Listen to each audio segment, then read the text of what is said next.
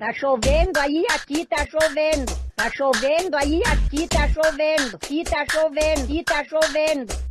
Aqui tava chovendo e agora já choveu.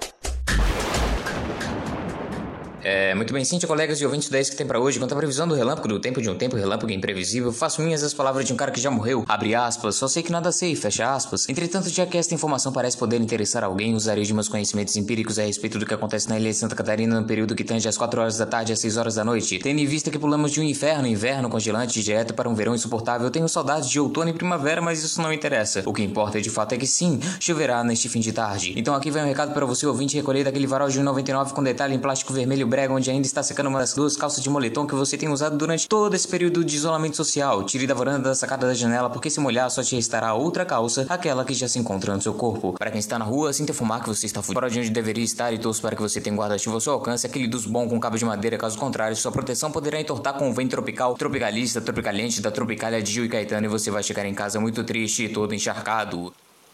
Eu sou JVC Monteiro e essa foi a previsão do tempo relâmpago.